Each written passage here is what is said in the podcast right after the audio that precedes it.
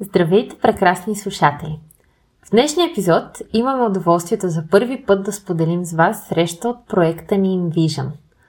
InVision е създаден от WeMeta Reform School специално за вас.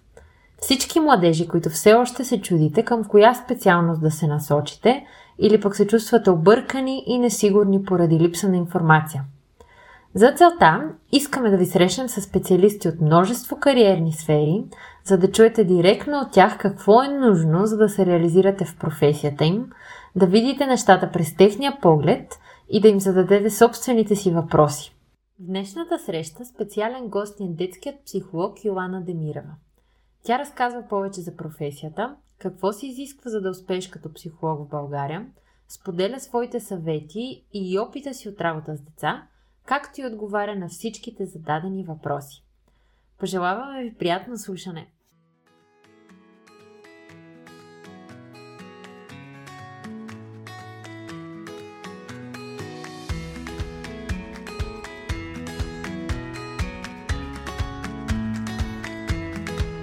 Искам да започна като ви благодаря за вашето присъствие преди всичко и най-вече да изкажа раздостта си от факта, че искате да научите нещо ново, искате да се развивате, искате да постигате целите си, което е най-хубавото. Ние знаете много добре, че вярваме в вас, в вашите възможности и бихме искали наистина с тази среща да ви предоставиме нужната информация за разгръщането на вашите бъдещи цели. Така, темата, която избрахме днес е психологията. Ето защо днешният ни гост е Йоанна Демирева, психолог с дълго дългогодишен опит и най-вече вяра в хората. Йоано завършва успешно а, бакалавърска степен по психология в Варненски свободен университет. Тя решава да следва мечтата си да бъде психолог, като надгради знанията си с магистърска степен по социална и юридическа психология в Софийския университет. Жаждата и за знания и развитие не стихват. Тя работи с държавни институции, като Министерството на здравеопазването, Община Пловдив, както и с няколко неправителствени организации в страната. Йоанна е активен участник в създаването на първото българско помагало, помагало за родители на деца с увреждания. Браво, Йоанна! През последните години работата е основно с деца с увреждания, за което адмирации наистина. Тя споделя, че а, нейното призвание са а, рисковите групи, т.е. жертвите на насилие, наркозависими, а, както и деца с увреждания. За нас е удоволствие да ви представим Яна Демирева, нашият гост, и да й предоставим възможността тя да каже няколко думи за себе си, специално за вас. Здравейте на всички! Никой да не се тревожи, че няма пусната камера. Истината е, че най-важните неща от сърцето ги казваме тогава, когато е много тъмно и много тихо. И вие сигурно го знаете това. Иначе, какво аз много мога да говоря за себе си, много, много. Може би да ви разкажа Чуна. как аз избрах да бъда психолог. Чудесно. Защото обикновено това е такава необикновена история.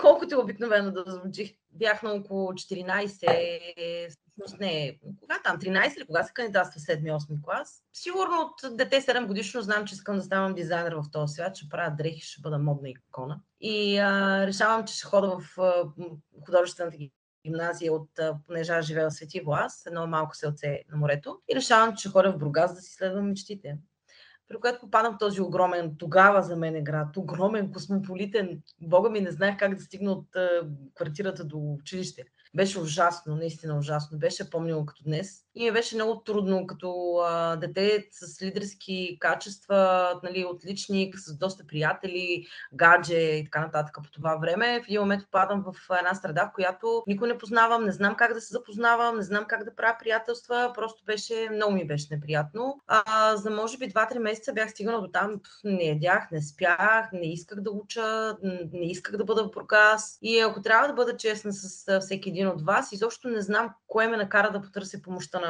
а, училищния психолог, за което изключително много ви благодаря, защото сега вече знам какво е направила тогава. Тогава не знаех, просто толкова бях изумена от ефекта на двете сесии, които проведахме и тя просто ме караше да рисувам. Бях много изумена от аз просто станах друг човек буквално за две седмици. Взех се запознавам с съученици, с другите съученици, приятели, дискотеки. То друг човек станах просто. И а, тя тогава някак си видя, може би, потенциала в мен след разговорите ни и ме попита дали, иска да, дали искам а, да ме води с нея по разни обучения, тренинги и така нататък. Аз разбира се не отказах. И всъщност това много, много, много запали тази любов към а, човека от среща и към душата на човека. Да, както отидах на 13 с идеята, че ще ставам дизайнер и ще покорявам света с мода, се оказа, че аз от 14 годишна приключих изрисуването и всичко останало и се отдадах на едни книги, на едни обучения и просто бях убедена, че ще ставам психолог и благодаря на Бог това се случи. И а, така, нали, по принцип, а, много малко от хората на тази възраст всъщност знаят какво искат да станат и аз ги разбирам. Това е нещо съвсем нормално, особено с изобилието, което имаме в това и избора ни. Какви искаме да станем, е нормално, но не пречи, разбира се, да бъдете по-осведомени какво реално ви очаква, какви са трудностите а, в една професия, какви са хубавите страни на една професия. И да, би било страхотно и други гости да дойдат с други интересни и важни професии. Така, имаме вдигната ръка. Юлия, ако искаш да дай си въпроса. Понеже и аз съм от малкото хора, които в момента съм на 15 и също така 14 аз стигнах до извода, че искам да ставам психолог. Просто ми е Очевидно това може да се запази през годините, след като веднъж се е случило. Имаше ли момент, в който беше като, окей, аз не искам повече да се занимавам с това и да си искала да се откажеш и да почнеш да правиш нещо друго? Да, имаше. Беше когато направих 30 години, някак бяха повратни в а, моя живот, сега съм на 38. А, тогава създадах туристическа агенция, което е второто ми хоби. И а, всъщност до ден днешен продължавам да работя и на двете места. Когато не съм на екскурзии, съм с клиентите ми. Когато не съм с клиентите ми, съм на екскурзии. А, но да, да, имаше такъв момент, защото аз реално работя от 22 годишна по професията и това бяха едни много дълги обучителни години. Дори не коментирам обучението като, като университет, коментирам чисто практическата част. И в един момент просто имах нуждата от... За да мога да запазя тази любов към душата на всеки един човек, имах нуждата от това малко да почина. Истината е, че успях да почина може би 6 месеца и след това отново започнах, но много плавно да влизам а, отново в а, частния си кабинет, като примерно само зимите работех с по двама-трима човека, не повече. След това продължих с следващите зими вече с още някой друг човек. Докато сега, ето вече нали, след едни 7 години, реално, това лято категорично изцяло работих само с психология. Тази зима също ще работя само с психология, просто някакси така вървят успоредно нещата. Но да, да, имаше такъв момент. Благодарим ти за въпроса, Юле. Аз видях Нина, мисля, че. Да, и Криста сега виждам. Момичета, която от вас иска да бъде първа. Ами, здравейте, аз съм Нина. Моят въпрос е свързан с реализацията, тъй като аз също се интересувам от тази специалност работа. Тези неща случвало ми се няколко пъти да посещавам психолог. Това до известна степен, както при вас, е повлияло и ми е показало, че един човек може да ти промени живота с един разговор и с едно нещо, което да те накара да направиш, може да те промени. Въпросът ми е свързан с реализацията и трудна ли е тя, тъй като, доколкото виждам, все повече и повече нарастват хората, които искат да учат, кандидатстват, приемат ги, но след това какво се случва с тези многобройни хора, които завършват и после как стоят нещата изобщо с реализацията, защото това до сега не ми е било ясно. Отново страхотен въпрос. Браво. Истината е, че реализацията никак не е лесна. Никак. Изисква страшно много, страшно много учене изисква. Страшно много лишения изисква от личен живот, от приятели, ако щеше, от гаджета. Но всичкото отгоре изисква и страшно много финансова подплатеност благодаря на Бог, че в живота ми са тези ми родители, за да грабнат моята идея да кажат няма проблем, да когато имаш нужда ти, ние ще сме за теб. Но пък в същото време мога да ти гарантирам лично за себе си. Значи аз пак казвам, започнах работа на 22 години. Тогава започнах в а, една наркокомуна в София, т.е. след София, посока Видин. Работих около, около година там. Следващата ми работа вече беше в Пловдив, после вече в друг тип фундации, после към общината, към здравеопазване и така нататък. Има едно много важно нещо за моята кариера. Никога, никой не ме е нареждал на работа. Тоест аз нямам протекции от никъде няма тази шурбаджанащи, например, на този онзи, на този онзи, при мен никога не го е имало. Аз съм стигала в нали, държавната си работа до доста високи постове, което виж, когато си упорит и когато наистина можеш и знаеш, просто хората го оценят. И това е факт, защото а, нали, сама каза, че има много, много хора, които учат това. Какво става с тези многобройни нали, хора, които учат това?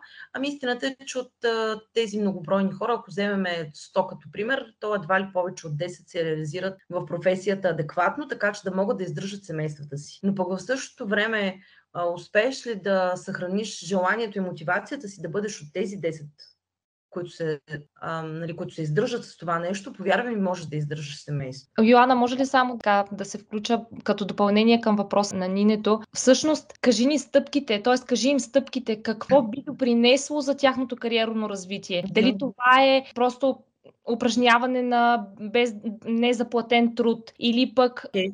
Разбираш ли какво имам предвид? Да, разбрахте. Okay. Стъпките. Какво трябва да направят? Сега това е тема, която Петя, между другото, благодаря и за това, което в момента направи, защото смятам, че всяко едно, всеки един човек, който е в университет, трябва да ги знае тези стъпки. Аз, ако ги знаех там и тогава на 20, ще да ми е много по-лесно, повярвайте ми. Задължително е нали, да учиш бакалавър, който е психология много и задължително е още от втората година да бъдеш доброволец в някакъв тип фундация. Дори не е от значение дали ти е интересно толкова като тематика. Просто въпросът е да влезеш в тази сфера, да се докоснеш до хора, които работят практически. Аз лично по този начин постъпих, но има нещо много важно тук. А, едва когато започна първата ми работа, тогава записах терапевтичен курс, който е когнитивна психология. И може би, ако някой беше ми казал по-рано, докато още бях студентка и ми беше спокойно, защото имаш времето, когато си студент. Това вече, когато не си, трябва да работиш и много не ти остава време да го учиш. Нали?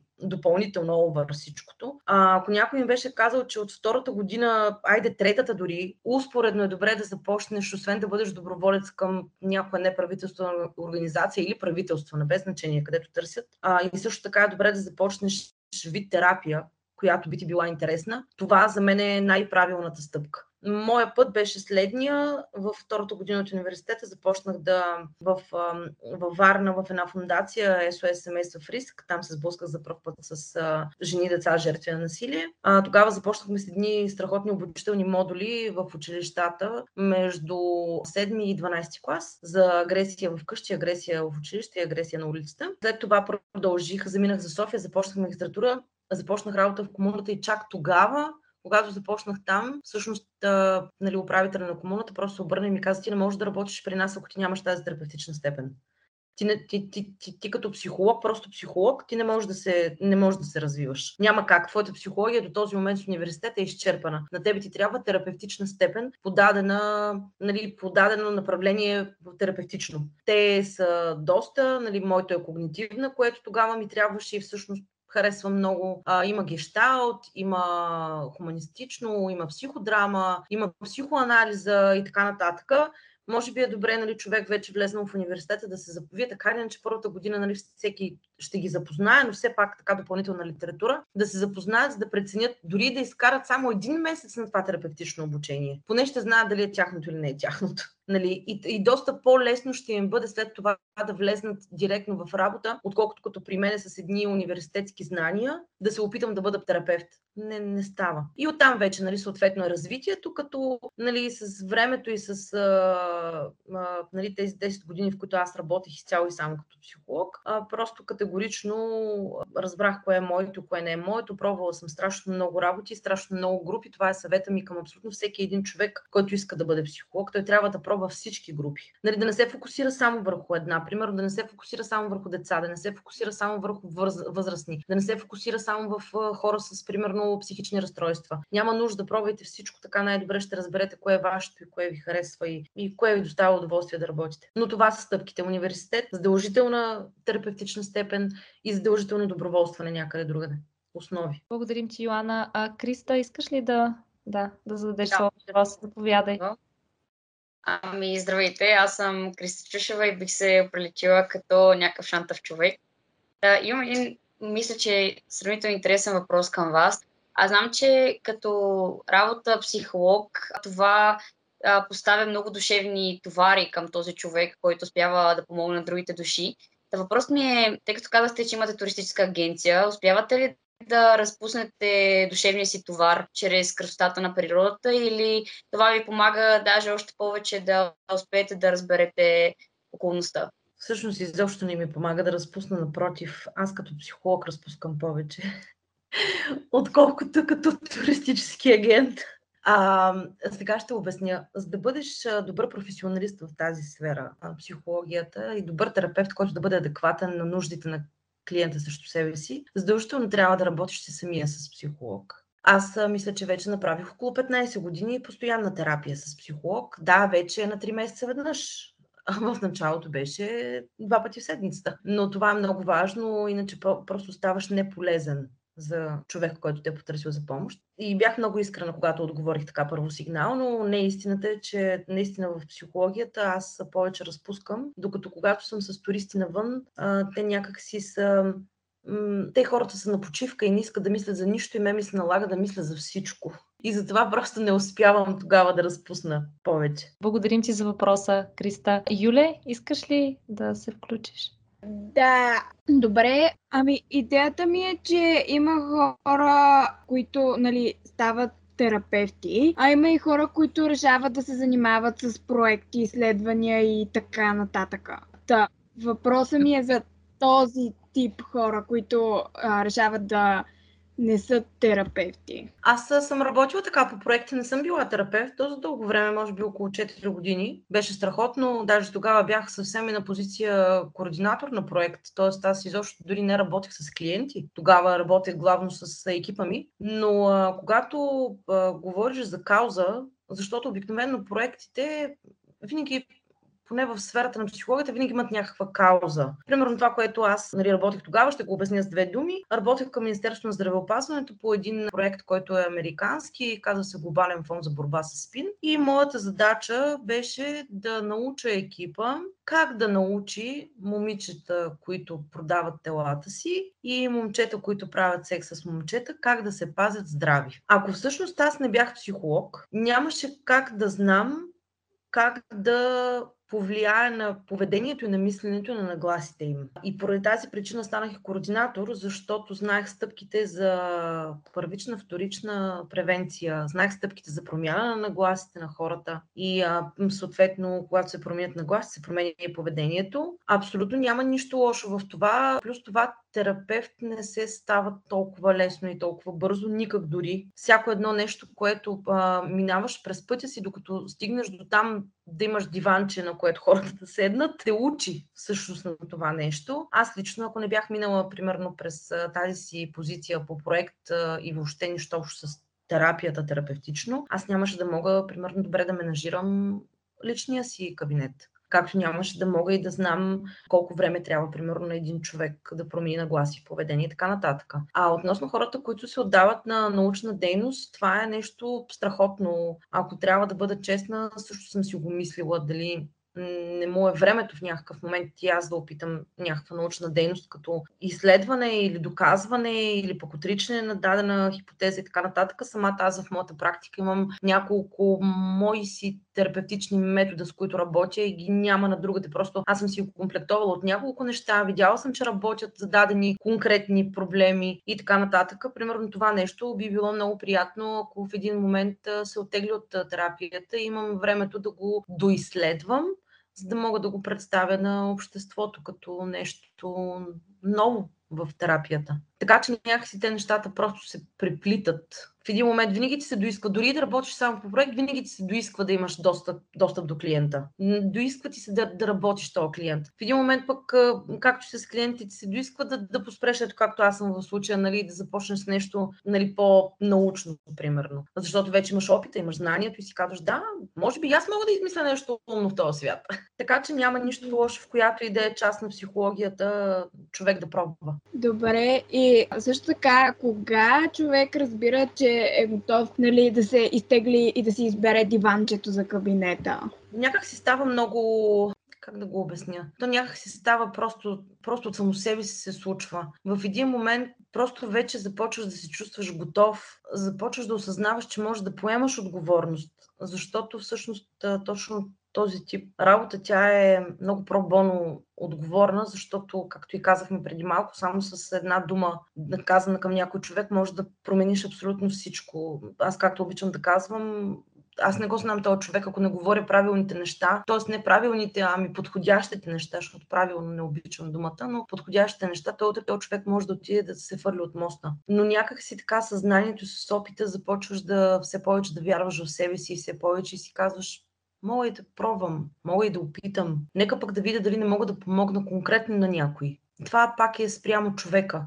Но буквално аз мятам, че то само те застига. Не е необходимо ти да го, ти да го търсиш, защото те застига. Просто имаш необходимостта от това нещо. Защото е друг вид развитие. И, и така се случва. Благодарим ти, Йоанна. Ася, да, да, здравейте и от мен. Нали, аз съм Мася, който не е познава.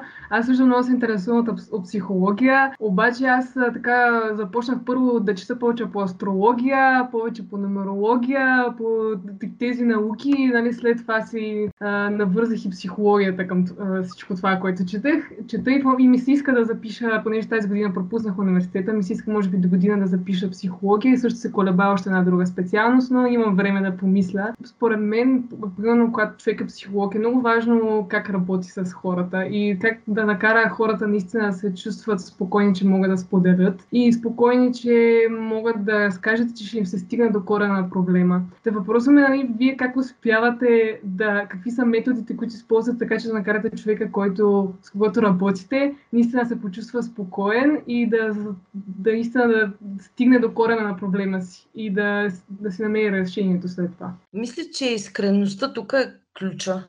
Аз съм много искрен човек. А, много често по време на моите м, терапевтични сесии, много често споделям с моите клиенти мои също тревоги, неволи, как съм се справила, как не съм се справила, кое искам да оправя. И а, някакси, когато човека срещу тебе види, че и ти си човек, и че не си някакъв там полубог, получовек, където уж много знае и така нататък. Просто ти казва, бе, щом ми на нея такива неща се случват, което е факт. Всеки ден ти се случва нещо. И просто те успяват с времето така все повече и все повече да се доверят. Но истината е, че когато един човек е потърсил веднъж психолог, той вече е готов да сподели. По-скоро, може би, за, за продължението в работата и за това дали ще се усетите, с някои хора става, с други не. Понякога дори ми се случва, когато виждам в процес на работа, че нещата не се получават както смятам за добре. Просто ги пренасочвам към други колеги, които са в друг тип терапия, която смятам, че на тях ще бъде по-подходяща, отколкото това, което аз мога и така нататък. Но не мисля, че искреността е много голяма и важна част. Аз наистина съм много искрен и много си споделям с хората. Не, не ги лъжа, не, как да го обясня. Някак си в, в главата на всички, когато кажеш психолог, е това, че ти говориш, а той мълчи. Аз не съм от най-мълчаливите психолози в този свят. Така го казвам. Напротив, говоря си и им казвам, че това е нормално, че се случва на всеки и така нататък и така нататък. Благодарим ти за въпроса, Ася. Супер. Браво. Криста, искаш ли ти да зададеш твоя пост? Докато коментирахме, ми хрумнаха още много, много въпроси, но ще гледам да се фокусирам върху да кажем как главните. Ам, тъй като психолозите най-често задават кратки и ясни въпроси към своите клиенти, правите ли точно този тип методи към себе си, когато виждате, че имате някакви проблеми в своя личен живот, не професионален? Или точно обратното, защото тъй като а, познавам психолози, които успяват това на практика да го направят към другите хора, но към себе си не винаги се получава. Не, не, не винаги. Никога не се получава.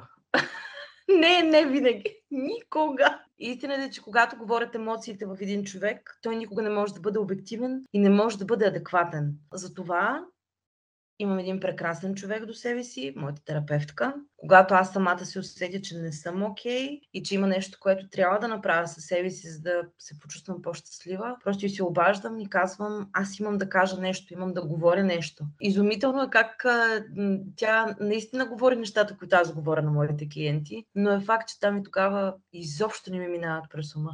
изобщо? Ми, това най-вероятно е нормално и тъй като по-рано в нашия разговор съобщихте, че сте занимавали дълги години с хора с хранителни разстройства, а пък след това споделихте, че вие когато сте заминали да учите в Бургас, сте имали няколко месеца, в които не сте се хранили, не сте спали и не сте водили здравословен начин на живота, така да го обобщим. А вие самите тогава имали ли сте някакви хранителни разстройства или просто всичко е било от някакъв стрес? Честно казано, като хранително разстройство не мисля, че ми се е случвало някога. Мога накратко да обясня. Обикновено, когато говорим за хранително разстройство, тук говорим за семейство. Анорексията отговаря на майката, булимията отговаря на бащата. Аз за моя радост имам страхотно семейство и не се е стигнало до там. Факт е обаче пък, че години наред се боря с 5 килограми, които така и не успявам да сваля. А хубавото е, че поне вече разбрах защо толкова се боря с тях. И а, тук също е добре да се а, да поработя сама с себе си за това нещо. Но когато говорим за хранителни разстройства, не. Не, не ми се е случвало. На мен лично. Благодарим ти, Йоанна и Криста, за прекрасните въпроси. Благодарим ти, Йоанна. Мисля, че Селин беше след това. Здравейте! Аз съм Селин Пандурова, уча микробиология и вирусология. Много изненадващ мен избор, защото те бях насочила в съвсем друга специалност и друга посока. Пак с химия, но да. И преди изпитите имах лек бърнаут. Не лек, ми направо бърнаут. И реших, че аз съответно не искам да вляза в университет и да уча 5 години нещо. И после, общо взето в България нямам поле за изява. А аз искам да работя тук. Съответно, една малка препратка към една от моите статии в списанието за самоусъвършенстването, съответно и за пирамидата на масло. Та, моя въпрос е дали наистина трябва да прилагаме тази иерархичност физиологични нужди, сигурност, любов, пари, уважение, самоуважение и така да стигнем до самоусъвършенстването или за вас има някакси друга иерархия? Тоест, какво трябва да приоритизираме в живота си, ако сме в такъв момент? Здравето, физическата сигурност, любовта, приятелите или собствения си избор за бъдеще? Мой приоритет и това, което се мъча да науча всеки един от клиентите си е приоритета да му бъде щастието. Без значение какво означава това. А, това, което го прави щастлив, дори не, не говорим за спокоен, говорим конкретно за щастлив. Това трябва да бъде най-големият ми приоритет. А относно това как да се умяваш да, да направиш приоритети между всичките тези неща, когато си в такава дилема, аз често изпадам в такава дилема, а, но въпреки това има едно много прекрасно кръгче, което отговаря на всичките когниции в а, нашия мозък и което, които когниции отговарят на външните а, проявления. И съответно тези проявления, те са 8 на брой, те са 8 сфери, в които тези 8 сфери са а, приятелство, семейство, личен живот като семейство, личностно развитие, здраве, изкачваме в момента, професионално развитие, хоби. Когато го направиш под формата на кръг, че себе си сложиш по средата и ги направиш другите така въртящи се сфери около тебе, и когато се опиташ да ги оцениш между 1 и 10, от кое си най-щастлив и най-доволен с това, какво ти се случва, ще знаеш къде е добре да наблегнеш. Ако, примерно, давам най-елементарен пример, защото това е най-често срещаното в моята практика, много често този, това че го правя на хората и съответно винаги хобито е много назад. Много, то някъде примерно две. Нали, от скала от 1 до 10, като 10 най-много, едно най-малко. И много често винаги, както и да звучи, както и да ми изглежда нали, на хората около нас или на хората, нали, на моите клиенти, винаги започваме с това да оправим хобито. Нали, може да има много-много други проблеми за решаване. Но когато правиш това кръгче, когато виждаш приоритетите ти какви са, къде имаш да поработиш още малко, като примерно за мен, да кажем, хобито е много важно нещо. Това ти дава едно спокойствие, абсолютно чистене на съзнанието от целия външен свят. Може би, може би това е така нещо, което аз много харесвам, когато си правиш приоритетите. Когато човек сам си прави приоритетите. Защото вижда всъщност какво му липсва, докъде е стигнал създадено нещо и така нататък. Но за мен най-големият приоритет е щастието. Това казвам без значение какво означава това. Едно време, когато, примерно, бях женена и така с приятелки сме обсъждали някакви неща, покрай гаджетите и такива неща и те ме питат, добре, ти какъв, нали, примерно, искаш да бъда мъжът ти? Винаги съм отговаряла, искам да бъда щастлива с този човек. Не ми дреме дали ще бъде коледа да продава пуканки. Или ще бъде Петю шефа на банка. Аз искам просто да бъда щастлива.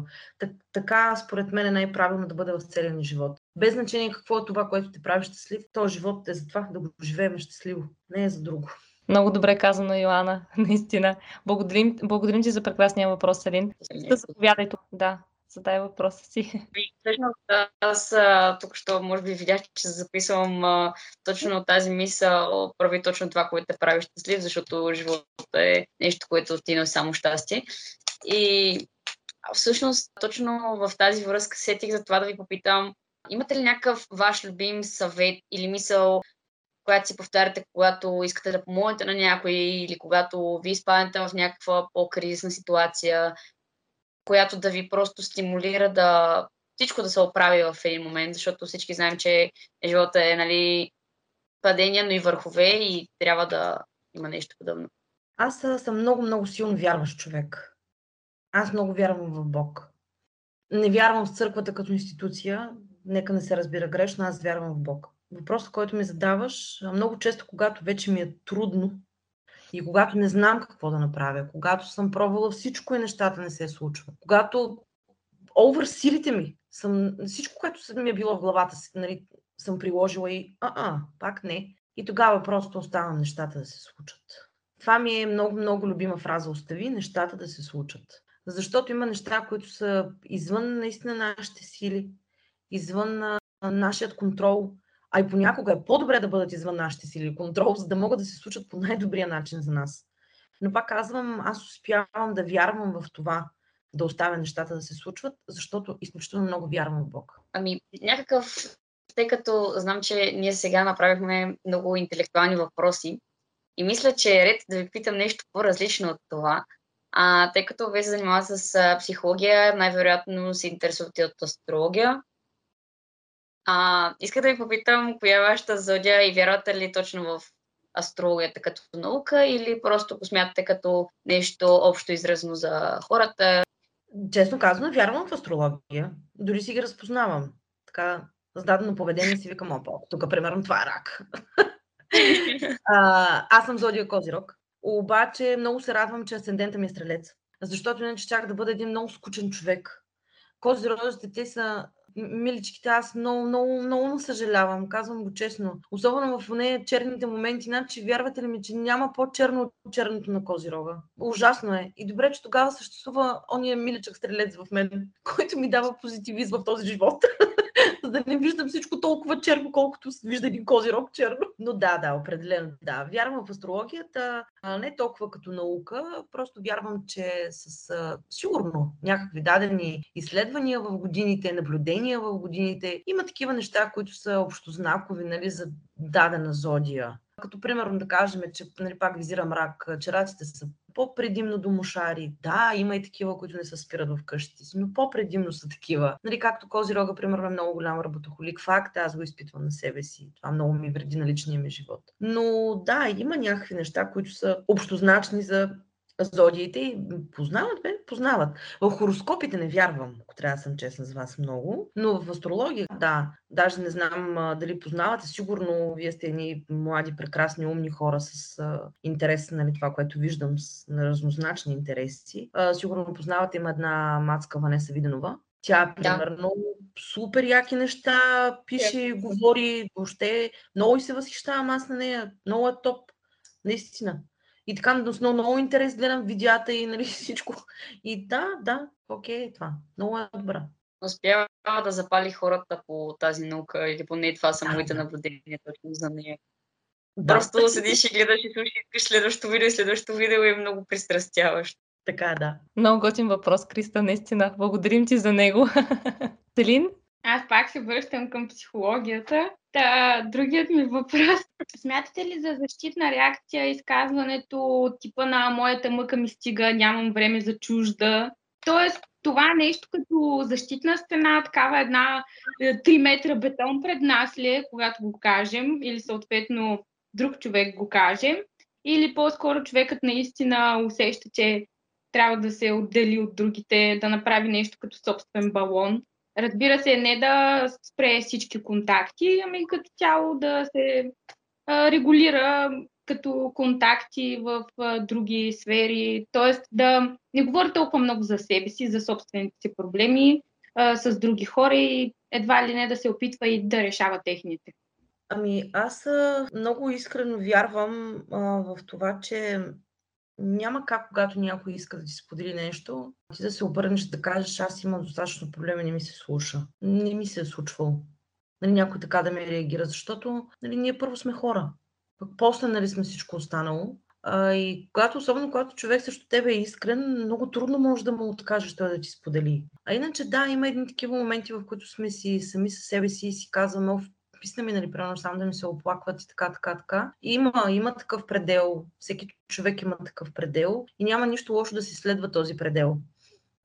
Примерно, това, което аз правя, за да не влизам нали, в този предел е безкрайно много обичам неделите, защото обикновено неделите и телефона ми е изключен и дори с приятели не се виждаме, не се чувам. Просто си пускам някакъв сериал и даже не чета нищо, просто си пускам един сериал и цял ден мога си кютам да не мръдна от леглото, нали, което ти дава тишината, от която имаш нужда. А пък иначе аз много искрено вярвам в това и от наблюдение, и от мен си като човек, че когато всъщност най-много те боли, повод на това, че си натоварен, това, което ме пита, нали, че достатъчно много неща имаш в себе си, всъщност тогава, когато наистина си натоварен, тогава, когато наистина те боли, а, мисля, че просто хората остават много тихи. Защото болката обича тишината. И а, самият ти нито имаш нужда да говориш с а, някой, нито имаш някой да, нито някой да ти каже нещо, нито ти да кажеш. А ако го правиш, то е само за да може малко да се разсея твоята болка, ако изслушваш другите хора. Но обикновено, когато ни боли много искрено и по много, болката не се обича тишина. Беше много полезен. Обясних ти някои неща. Лично мои реакции. Така че благодаря. Виждам, че Изабела има въпрос. Изабела, искаш ли да зададеш въпроса си? И след което да. ще се върнем на Криста. А, здравейте, аз съм Изабела. Искам да питам, лесно ли разграничавате а, работата от личния ви живот и чувствата, тъй като не знам за другите нас лично, когато някой му е близък или просто ня... някой човек има проблем и просто когато не го сподели някак си, те много, ми влияе се едно, аз го изпитвам или просто не мога да се чувствам добре, когато някой друг има проблем затова иска да попитам дали ви е трудно да разграничите двете неща и дали проблемите, когато говорите с вашите клиентите, ви влияят понякога до такава степен, че ви това маскат надолу или ви по някакъв начин? А, истината е, че на 38 вече не. Не ми влияят по никакъв начин. Като казвам никакъв начин, означава, че аз в момента, в който преключа сесията си, буквално затварям а, вратата или телефона, ако е онлайн сесията и просто, просто не мисля повече за това. То там и тогава. Но там и тогава, пък когато бях на между 22 и 25, беше много, много трудно и много, много сложно. И това отново стана благодарение на терапевтката, която работи с мен. Много, много трудно ми беше да ги разграничавам двете неща. Аз съм стигала до там и да не спирам да ги сънувам, само за тях да говоря, нали, да изобщо да няма нищо друго, което да съществува около мен. Само това мисля, само това нали, и говоря и живота ми и всичко, всичко, всичко е било свързано с клиентите ми. Просто в пак казвам, нали, благодарение на моята терапевтка, на методите, които тя ме накара да опитам, нещата, на които тя ме научи, всъщност успя много умело да ме научи да разграничавам, че както и да ви звучи това, това е просто работа. И ти отиваш, свършваш си работата. Ако си достатъчно, как се казва, амбициозен, то ти ще я свършиш добре. Ще си човека, който е помогнал на човека от среща, но това не трябва да бърка твоя живот, защото иначе не, не се издържа не можеш да работиш това. Ако ти не го приемаш като работа, не можеш да го работиш това. И в малкото моменти, в които понякога ми се случва още и още да се сетя, примерно, в ежедневието си за даден клиент, винаги в главата ми изкача, това си е моя техника, винаги в главата ми изкача, добре бе, банкерите като работят с пари, как за тях са просто Просто това за тях не е пари, както за мен и за теб звучи това. За тях са просто хартия, която те трябва да преборят, да наредят, да сложат, да затворят, да препратят, така нататък. Нали? Докато, примерно, за нас, да кажем, ако видиш ни 10 милиона, биха били вау! Нали? Пък за тях си просто работа. И това е реалността. И а, така, нали, това, а, просто винаги си го повтарям това. хайде сега като банкерите. Това е само работа. И си минава. Защото иначе, пак казвам, много а, трудно е. Много е трудно. В началото ми беше много трудно. Сега вече не. В този ред на мисли, Йоанна, а, според теб има ли пък някаква така стратегия или някакъв ритуал, който когато човек се почувства прекалено натоварен, да просто да, да го направи, за да, за да му олекне? Аз си мисля, че човек сам себе си трябва да усеща нали, от какво има нужда може би то стратегия не е, може би често задаване на въпроса аз какво искам сега, от какво имам нужда сега. Мисля, че най- най- отговора, който ще си дадеш е най-правилното нещо. Защото един може да има нужда да попътува малко, друг може да има нужда да Примерно да спре да работи, да се види с приятели. Трети може да има нужда да се наспи. Четвърти може да има нужда да се наеде като хората. Така че по-скоро, може би, когато често питаш себе си аз от какво имам нужда, нали, все в някакъв момент ще изкочи истината нали, на, на повърхността и ще можеш да вземеш тази истина и да я си отдадеш, за да можеш да успееш нали, да се разграничиш малко от работа и от, нали, от личен живот. Супер, благодарим ти. Криста? Ами аз извинявам, аз винаги съм човека с въпросите, просто нали, да си знаете, да не се изненадвате. Ами, иска да ви питам, тъй като аз съм човек, който много обича да, да чете статистики, това ми е една от част от хобитата, просто защото ми е интересно точно тази съпоставимост между нещата, точно тези проценти, разлики, спадове и точно това наскоро наблюдавах. Да беше направено от някакъв американски университет, не помня името, съжалявам за което. Беше свързано с заболяванията, които почват да имат тинейджерите и как в по-ранна възраст се случват типа на психични проблеми, хранителни разстройства, депресии, какво ли не. Просто с годините стават са от все по-ранна възраст и в все повече проценти хора. Какво бихте казали върху това, защото тъй като аз съм нали, забелязвам покрай мен, че е пълно с такива хора, искам или не искам, просто се срещам с всеки ден поне с трима човека, които имат поне едно от тези неща. И ми се струват на момент даже нереално Та, какво мислите? Мислите ли, че това е заради прекаленото много информация или вече заради прекалено открития свят или заради лошото отношение на самите родители? Мисля, че може би е съвкупно с всичко това, което казваш. Но най-много мисля, че достъпа, свободният достъп, който имаме до всичко, в а, този свят. Както го имам аз, така го имаш и ти. Емоционалната незрялост, която имаме на годините, на които си ти, мисля, че това влияе най-много. Защото а, емоционална зрялост се постига някога там във времето с опита, който имаш. Не говориме дори за години, говориме по-скоро буквално за опит и за, как да ти го кажа, с проблема, с ко... начините на проблемите, които си се справил колкото повече проблеми си се справил в живота си, толкова по-спокоен емоционално изглеждаш и звучиш и се чувстваш. Примерно, ще ти дам пример със себе си. Имахме една много интересна ситуация, може би вече бях на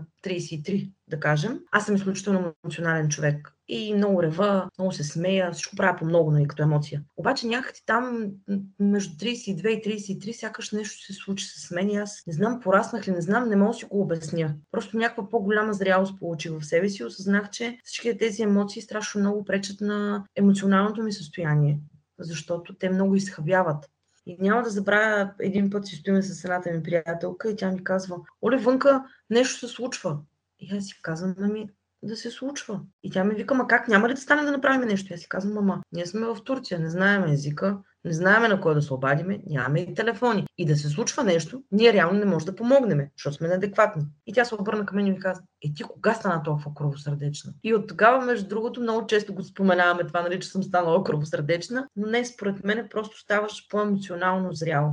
И по повод на това въпрос на 15, на 18, на 20, на 25 дори, реално ти не си толкова емоционално зрял, защото си нямал времето да ти се случат толкова много неща, които сам да превъзмогнеш, за да можеш да бъдеш сигурен в себе си, да бъдеш по-уверен в решенията си, в житейския си опит, така нататък. И цялата тази информация, която имаш, примерно в момента, когато ти говоря, в главата ми стоят паникатаките, като голямата болест на нашето време и колко много и тинейджери чувам с паникатаки, и възрастни хора и така нататък цялата тази емоционалност, която имаш, тя не знае как да излезе. Тя е вътре. Ти четеш, а, а, примерно, нон-стоп къде фалшиви, къде е не фалшиви новини във Фейсбук. Гледаш филми, къде е истини, къде е неистини. Срещаш с хората, те ти говорят къде е истини, къде е неистини. Чуваш новини, това пак е къде е истина, къде е неистина. И цялата тая емоционалност, тя постоянно върти в тебе. Ами нормално е да избие по някакъв начин.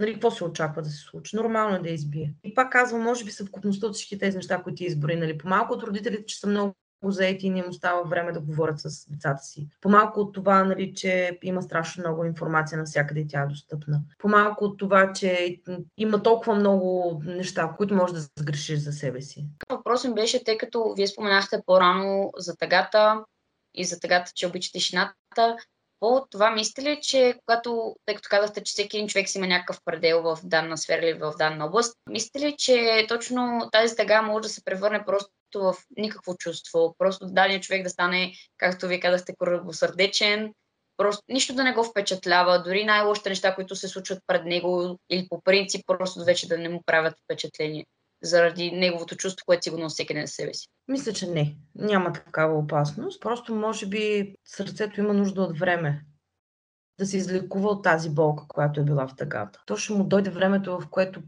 пак ще му бъде спокойно да изпитва всичките тези емоции, които изпитва. Да моли Бог, разбира се, това сърчице да издържи на цялата тази болка и да успее да си даде времето. Но обикновено това продължава известен период от време. Категорично не мога да заявя, не ми се е случвало до този момент в моя живот и в живота на моите клиенти. Не ми се е случвало някой просто да стане коравосърдечен наистина. Не, не ми се е случвало. Защото а, знаете какво ни раз, разграничава от животните. Това е мисленето и емоциите. Така че няма как просто да нямаш емоции.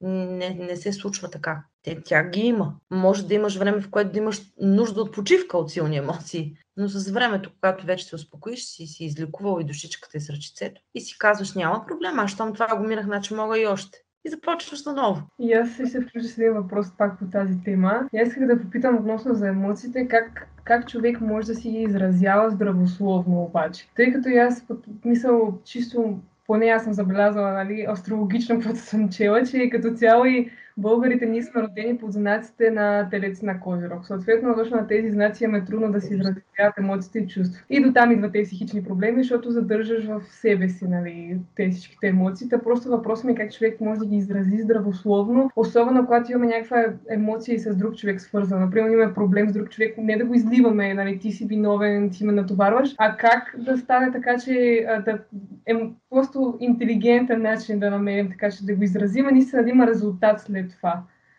И да се почувстваме ние облегчени и съответно човек също нас да се почувства облегчен. А, задаваш ми много, много дълъг въпрос. Тоест, много, много дълъг отговор. Не, че въпросът не беше толкова дълъг. Отговора. Чак се чудя от кое да почна. А всъщност истината е, че има един определен модел за даване на обратна връзка. Ако говорим за това, човека от среща също да бъде облегчен. Ако се научиш и се опиташ да го практикуваш този модел на обратна връзка, то тогава нещата се получават една идея по-леко а, нали, относно комуникацията. Относно емоциите, най-важното нещо при едни емоции е да разпознаваш какви са те. А, смятам, че хората не могат да си показват емоциите, да си ги изразяват, защото рядко познават какви са им емоциите. Емоциите в нас вървят винаги по двойки. Си дам най-елементарния пример. Примерно, когато си ядосан на нещо, това ти е експресивната емоция. А когато а, всъщност тази емоция, която е вътре в тебе, интровертната, това е така. И а, много е добре, когато си ядосан на нещо, да се попиташ какво всъщност ме натъжи. Защото от а, тази тъга се ядосваш и започва да излиза по друг начин. Аз, примерно, много често давам като пример, карам си, много елементарен пример, карам си с колата и някой ми взема предимството и първосигнално е една тъста псовня и как може и така нататък нали, чисто ядосване. Обаче истината е друга. Отвътре в мен факта е, че този човек не ме, аз съм се почувствала незачетена, аз съм се почувствала пренебрегната и така нататък. И всъщност цялото това нещо провокира в мен нали, да се експресивната ми емоция да бъде яд, нали, ядосване. И а, може би, ако познаваме по-добре емоциите си, тогава ще можем по-лесно да ги кажем. Защото а, съгласи се с мен, че дори в тази ситуация с колата, ако ти вместо а, да се разкръщиш на този човек и да го обиждаш така нататък, просто се обърнеш и му кажеш, много ми е тъжно, че така пренебрегваш всичко, той също няма да знае какво да направи, ще каже извинявам се. Нали, а, и мисля, че там е по-скоро разковничето на, на това да изразяваме емоциите си. Просто трябва да ги познаваме. Защото познавайки ги, няма да се страхуваме от тях, те няма да излизат с онази сила експресивната, ми всъщност ще излизат правилните емоции, ние няма да ги задържаме, защото ние излизаме, нали, при нас излиза ядосването, че той ни е взел предимството, ама тя тъгата, че, че те е пренебрегнал, нали, че не ти е дал твоето си право, тя си стои, тя не излиза. И реално ти пак не си изкарал емоциите. Благодаря много, да. Много добре казано, Йоанна, наистина. наистина е така. Криста? Здравейте отново. ами, а, тъй като аз обичам и хипотетичните ситуации, и тъй като вие сте психолог и там може да има много-много хипотетични ситуации, а много вариации, а именно ако даден човек всъщност не е затворен към хората, е затворен към себе си, той, той знае емоциите си, той много добре знае точно какво се случва, не ги пренебрегва, но в същия момент не иска да ги споделя на отсрещните външни хора, с които той уж е отворен към тях, нали? Той е екстроверт, не интроверт. Какво мислите, че в случая го спира да го прави това и мислите ли, че това всъщност е лошо? Не, аз самата често не искам да споделям емоции. Нали, това е толкова лично нещо, че няма нужда на всеки да се споделя. Ти си имаш дадени хора, на които споделяш емоциите си любовта, примерно, я споделяш, ако щеш на кучето си, а нали, ма няма да я споделиш на комшията от среща. Няма нищо лошо в това да не искаш да споделяш емоциите си. Стига, разбира се, това да не ти пречи.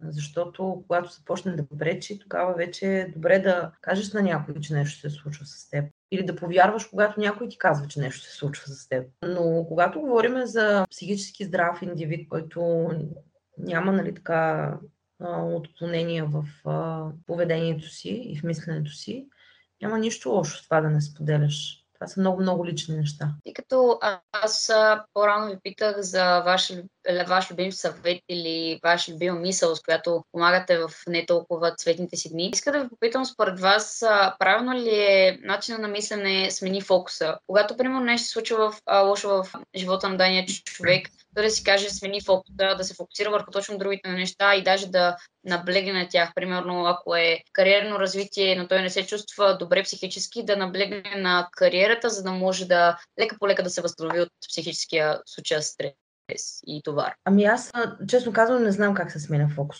Ако тебе ти е всичко в душичката, и този пример, който ти ми каза, ако примерно ти емоционално не си добре, нали, имаш, претърп, нещо ти се е случило и наистина не си окей okay емоционално, колкото да сменяш фокуса, то на заден план това си стои, то не изчезва. Аз не знам как се сменя фокус. Но да, по принцип в такива моменти е добре, може би не да смениш фокуса, а да смениш изразителността на това, което ти се случва. Примерно, ако говорим за работа с клиент и този клиент, да кажем, е много, така да знам, примерно се е развел скоро. И има много трудно цялото това нещо, което се случва, има много тъжно, и се чувства много самотен и така нататък. Да, със сигурност първи ми съвет ще бъде да рисува, да се градина, да, да знам, да играе да не се среди човече. Нещо, което там да прави с ръцете си, да може да, да може просто поне за малко да даде почивка на сърчицето и на мисленето и на мозъка си, нещо да прави с ръцете.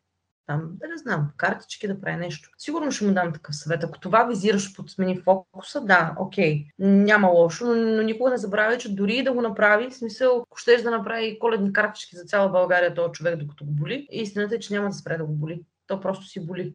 Но си боли с коледни картички. Това беше първата част от срещата ни с психолога Йоана Демирова. Ако ви е било интересно и полезно, споделете го с приятели, за да помогнете и на тях.